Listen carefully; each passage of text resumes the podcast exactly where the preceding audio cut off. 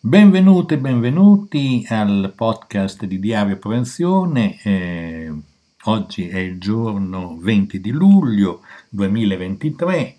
il caldo si fa sentire e siamo alla puntata numero 111. Eh, questo podcast che precede le, diciamo, le ferie di Ferragosto per molti, per tanti, per quelli che riusciranno a farle naturalmente, lo dedichiamo grosso modo ad alcuni aspetti, diciamo, di quelle che sono le buone pratiche per fare fronte ad una situazione come quella delle ondate di calore. Infatti eh, le ondate di calore si possono affrontare in modo molto diverso rispetto tra quelli che eh, stanno lavorando, sono al lavoro, magari in spazi aperti, Pensiamo ai lavori in agricoltura e in edilizia, pensiamo a tutti i lavori di manutenzione stradale, pensiamo a tutti coloro che devono in qualche modo esporsi a temperature che vanno nel nord dai 34, 35, 37, 38 gradi e che rischiano per davvero tanto anche rispetto alla fatica fisica che richiede il lavoro la, diciamo, la, riuscire a far fronte anche a queste temperature così alte. E allora in Diario Prevenzione abbiamo già pubblicato sostanzialmente due documenti che in ritardo, diciamolo pure, sono stati emessi uno dal Ministero della Salute raccomandazioni per far fronte alle ondate di calore, è un documento che rinvia poi a un sito, a un, portale dove ci sono molte indicazioni correttissime per fare fronte a, a così come proteggersi stando all'interno delle case, usando possibilmente per chi ha la possibilità di farlo l'aria condizionata, non uscire nelle ore più alte, diciamo più calde. Poi c'è, è evidente che ci sono delle polemiche, perché tu non puoi dire se hai superato i 60 anni non devi andare, uscire e devi bere molta acqua, mangiare frutta, eccetera. Cioè, e poi al tempo stesso vai in pensione a 67 anni anche se hai un lavoro che è tra quelli che, di cui dicevo prima, cioè quelli esposti all'aria aperta, ad alta intensità di, di, di radiazione di, di, energia solare, eccetera. Quindi L'altro documento, andate di calore e rischi lavorativi, è la nota dell'Ispettorato Nazionale del Lavoro, anche questo lo potete scaricare da Diario Prevenzione, anche questo offre comunque una serie di indicazioni per i datori di lavoro per fare fronte alle ondate di calore anche tramite la messa in cassa integrazione dei lavoratori. Le modalità sono contenute naturalmente sia sul, sul sito dell'Ispettorato Nazionale del Lavoro in cui ci sono l'Ispettorato Nazionale del Lavoro e, con i link che sono indicati. Poi è evidente, pubblichiamo sempre anche cose eh, non italiane perché sono materiali di grande qualità. Ancora il numero eh, di luglio della Travail Sécurité luglio-agosto del 23, dove ci sono un, un forte dossier. E,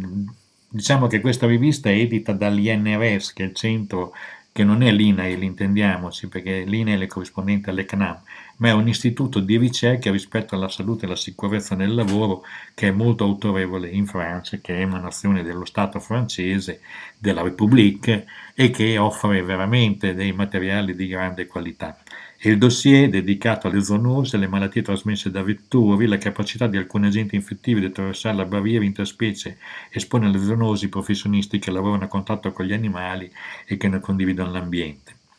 Qui si parla di cose molto serie, anche molto severe, pensiamo ai rischi di infezioni virali che affliggono le vie respiratorie, altri tipi di infezioni. Quindi,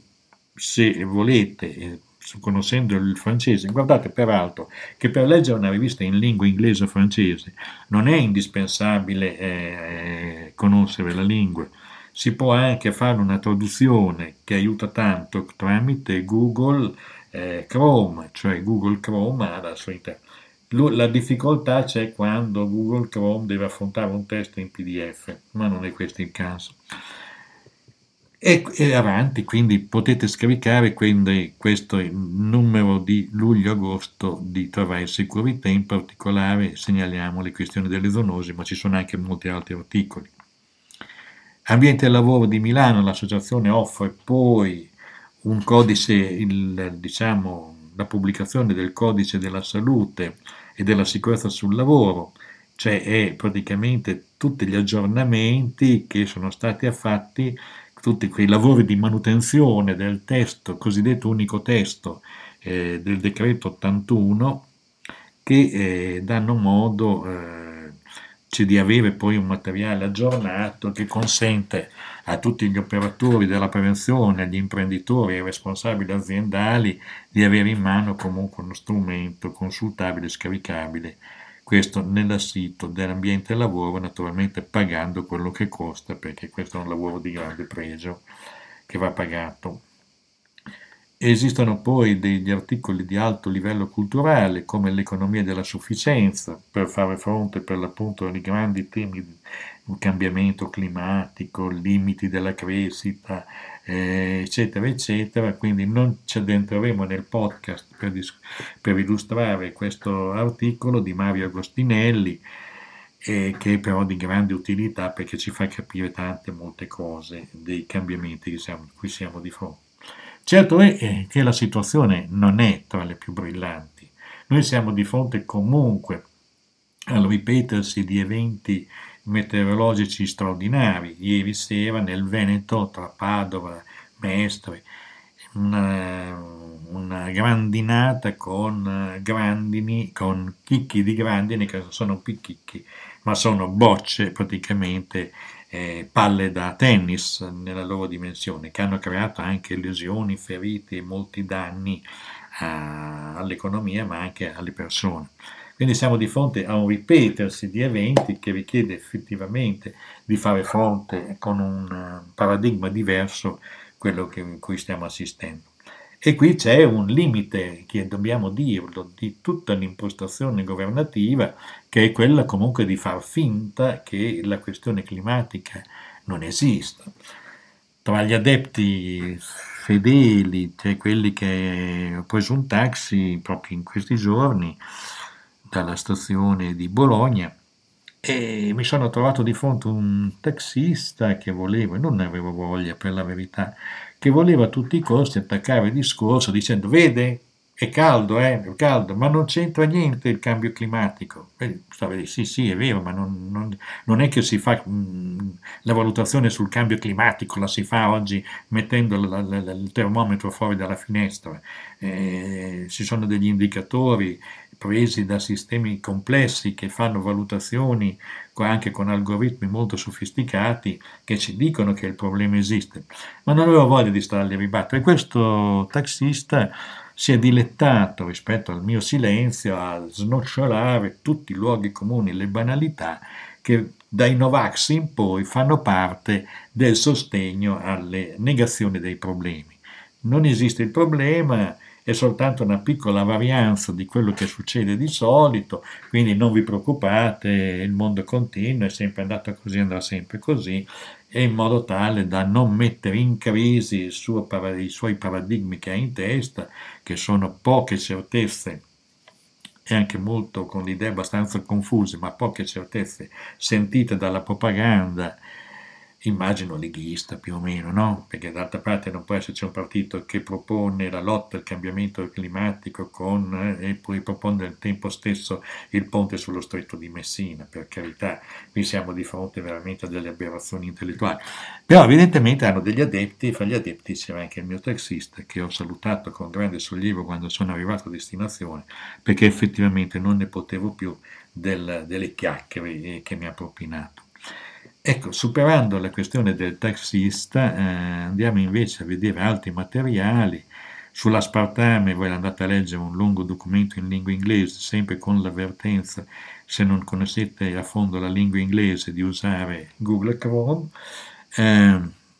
finanza per il clima, piccoli passi avanti sul nuovo Global Finance Pact, in modo tale da avere delle regole che servono a combattere le disuguaglianze, finanziare la transizione climatica e avvicinarci al raggiungimento degli obiettivi. Insomma, ci sono delle persone in altre sedi, questa è una sede della Confederazione dei Sindacati Europei, che hanno altre preoccupazioni rispetto al nostro taxista che rimane un forte difensore dello status quo che però non esiste più, cioè che è in cambiamento e che pone dei problemi come quelli che qui stiamo citando. Infine, no, no, infine no, perché abbiamo ancora parecchio da dire. Ecco, pubblichiamo il SIP Yearbook, eh, Yearbook del 22 su armamenti, disarmo e sicurezza internazionale, una sintesi in italiano di questo report che dà l'idea che mentre da una parte abbiamo dei drammi come il cambiamento climatico, con delle situazioni che propongono a tutti di fare un passo indietro, di ripensare, perché se il pianeta vuole sopravvivere, se gli umani non si vogliono restringere a una piccola fetta di, di, di, per, per, diciamo, di territorio in cui ammassarsi per eh, poter sopravvivere ai cambiamenti climatici, allora mh, mm, forse un ripensamento su tutti gli investimenti che vengono fatti per gli armamenti, per i sistemi d'arma, sarebbe anche opportuno farli, perché peraltro la guerra e la produzione e l'utilizzo dei sistemi d'arma non è esattamente un'azione ecologica, cioè non è che la guerra in, eh, in Ucraina, al di là delle, delle, delle, motivazioni, siamo tutti d'accordo che l'Ucraina è il paese che è stato invaso e che il popolo ucraino è vittima, però la guerra in sé per sé più continua e più quel paese sarà inabitabile per anni, per alcune aree, perché sarà inquinato dai prodotti del, del, del, diciamo, che hanno fatto le armi, cioè i terreni inquinati, da sempre ripeto dove hanno eventualmente messo le mine. Quindi e questo mm, book dell'anno 22, non abbiamo quello del 23 che uscirà nel 24, comunque ci fa un quadro allarmante di quanto ormai si, delle, delle, grandi risorse che hanno i paesi, anche i paesi guida, passano dal welfare, dalla sanità, dall'istruzione al costruire armi. E questo non è grande, un grande progresso, anzi diciamo che stiamo andando all'indietro e stiamo andando verso logiche di distruzione eh, del nostro habitat. Quindi andiamo pure avanti così, diceva qualcuno nel passato, non andiamo a finire bene. Allora andiamo avanti ancora. Eh, sì, un bel articolo di Gavino Macciocco sulla manifestazione delle tante associazioni che assieme alla CGL hanno fatto una manifestazione sabato eh, sabato scorso, sabato 24 giugno, scusate, non, eh, per la difesa del, del Servizio Sanitario Nazionale. Già in un post precedente avevamo parlato di queste cose perché è una cosa molto importante che si dà anche alla misura eh, di quello che si diceva prima, il passaggio di grandi risorse dal welfare, dalla sanità, dall'istruzione a, alla costruzione di armi, a a, opere faraoniche, a tutt'altro, quello che comunque deve mettere in moto eh, grandi eventi di costruzione, grandi mm, appalti e grande giro di soldi, non certamente che, dia, che danno un benessere immediato ai cittadini. Eh, il Consiglio europeo ha definito la sua posizione rispetto alle posizioni delle sostanze chimiche, è una direttiva che modifica i valori limite per il piombo e i suoi composti inorganici e sui disocenati. Non vi stiamo a dare i dettagli tecnici perché è abbastanza complicato e quindi ve la andate a leggere. Una nota flash per cui le persone non si debbono spaventare, però che due esemplari di pesce scorpione appaiono nel Mar Ionio a luglio del 2023 Diciamo nelle acque calabresi, mh, questa è una specie di originaria del Mar Rosso, vuol dire che qualcosa si sta spostando sempre facendo riferimento a quanto sopra. Cioè evidentemente correnti di acqua calda hanno permesso a questi pesci di arrivare fino allo stivale d'Italia e quindi c'è poi un, sull'amianto russo, ma su questo dell'amianto facciamo un discorso unico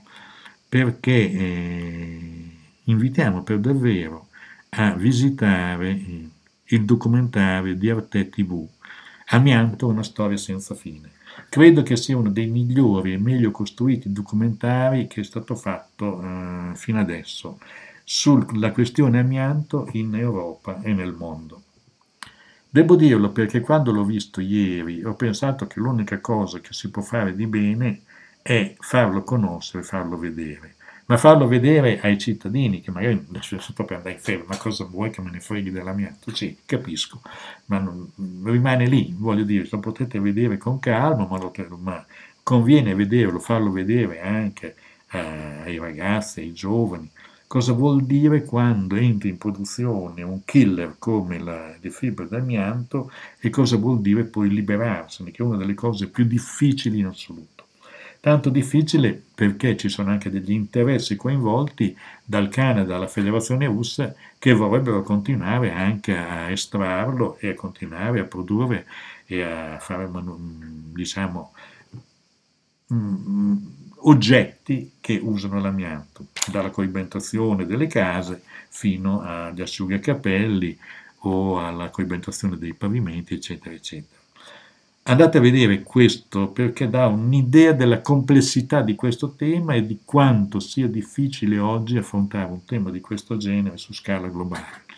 con governi che tendono a non aderire a un progetto globale per l'appunto della messa al bando dell'amianto. Questo era più o meno, diciamo, le cose sostanziali. Diciamo che ce ne sarebbero anche delle altre che però ve le andrete a ricercare voi su Diario Prevenzione Adesso sto scrivendo perché non mi sfugge, certamente mh, mm, c'è un messaggio di, Ber- ecco questo è molto importante, un articolo di Bernie Sanders che è un democratico, un senatore molto bravo del, dell'Oklahoma mi sembra, che eh, spiega in parole semplici, come forse farà con i propri lettori, cosa vuol dire dover affrontare subito la questione eh, che riguarda il cambiamento climatico. Andate a cercarla su Diario Prevenzione scorrendo e vedrete che la trovate e avrete naturalmente della, della, della polluzione, della guerra, le sfide colossali che attende l'Ucraina, ve ne abbiamo già parlato. Ehm,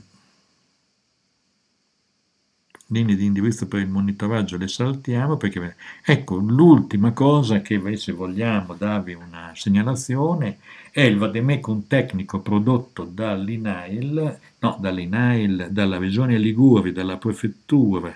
credo anche dall'INAIL penso vabbè insomma comunque c'era la fillea eh. hanno fatto un manuale Diciamo che non è che mancano i manuali per la prevenzione delle cadute dall'alto per quanti lavorano in settori, in comparti come l'edilizia, le costruzioni, le manutenzioni in impianti complessi, eccetera, eccetera. Però che ci sia qualcuno che lo ricorda e che ci indica come sono le buone pratiche in questo campo è sempre utile, tanto più che è un materiale gratis che potete scaricare e potete farlo girare a chi eh, lavora per l'appunto in... Eh, in, in, in, in quota e uno dei rischi più seri è la, la precipitazione. Diciamo che vi auguriamo a tutti quelli che hanno, sono riusciti a, a seguire, ad ascoltarci fino a questo momento, delle buone vacanze per il mese di agosto. Noi torneremo a settembre e come sempre con i podcast, eh, diciamo, che, eh, questo, diciamo che anche il nostro podcast è nello stile di Diario Prevenzione, è un, post, un postka, eh, podcast eh, senza fronzoli, senza musiche e altro, perché tra l'altro non abbiamo le attrezzature adeguate per fare una cosa del genere, ma eh, riteniamo invece che in voce possiamo raccontare cose che sarebbe troppo lungo scriverle e, dar, e darvele eh, belle, cotte e pronte a essere eh, mangiate, diciamo così. E quindi ancora una, un augurio di cuore di buone vacanze, arrivederci a settembre.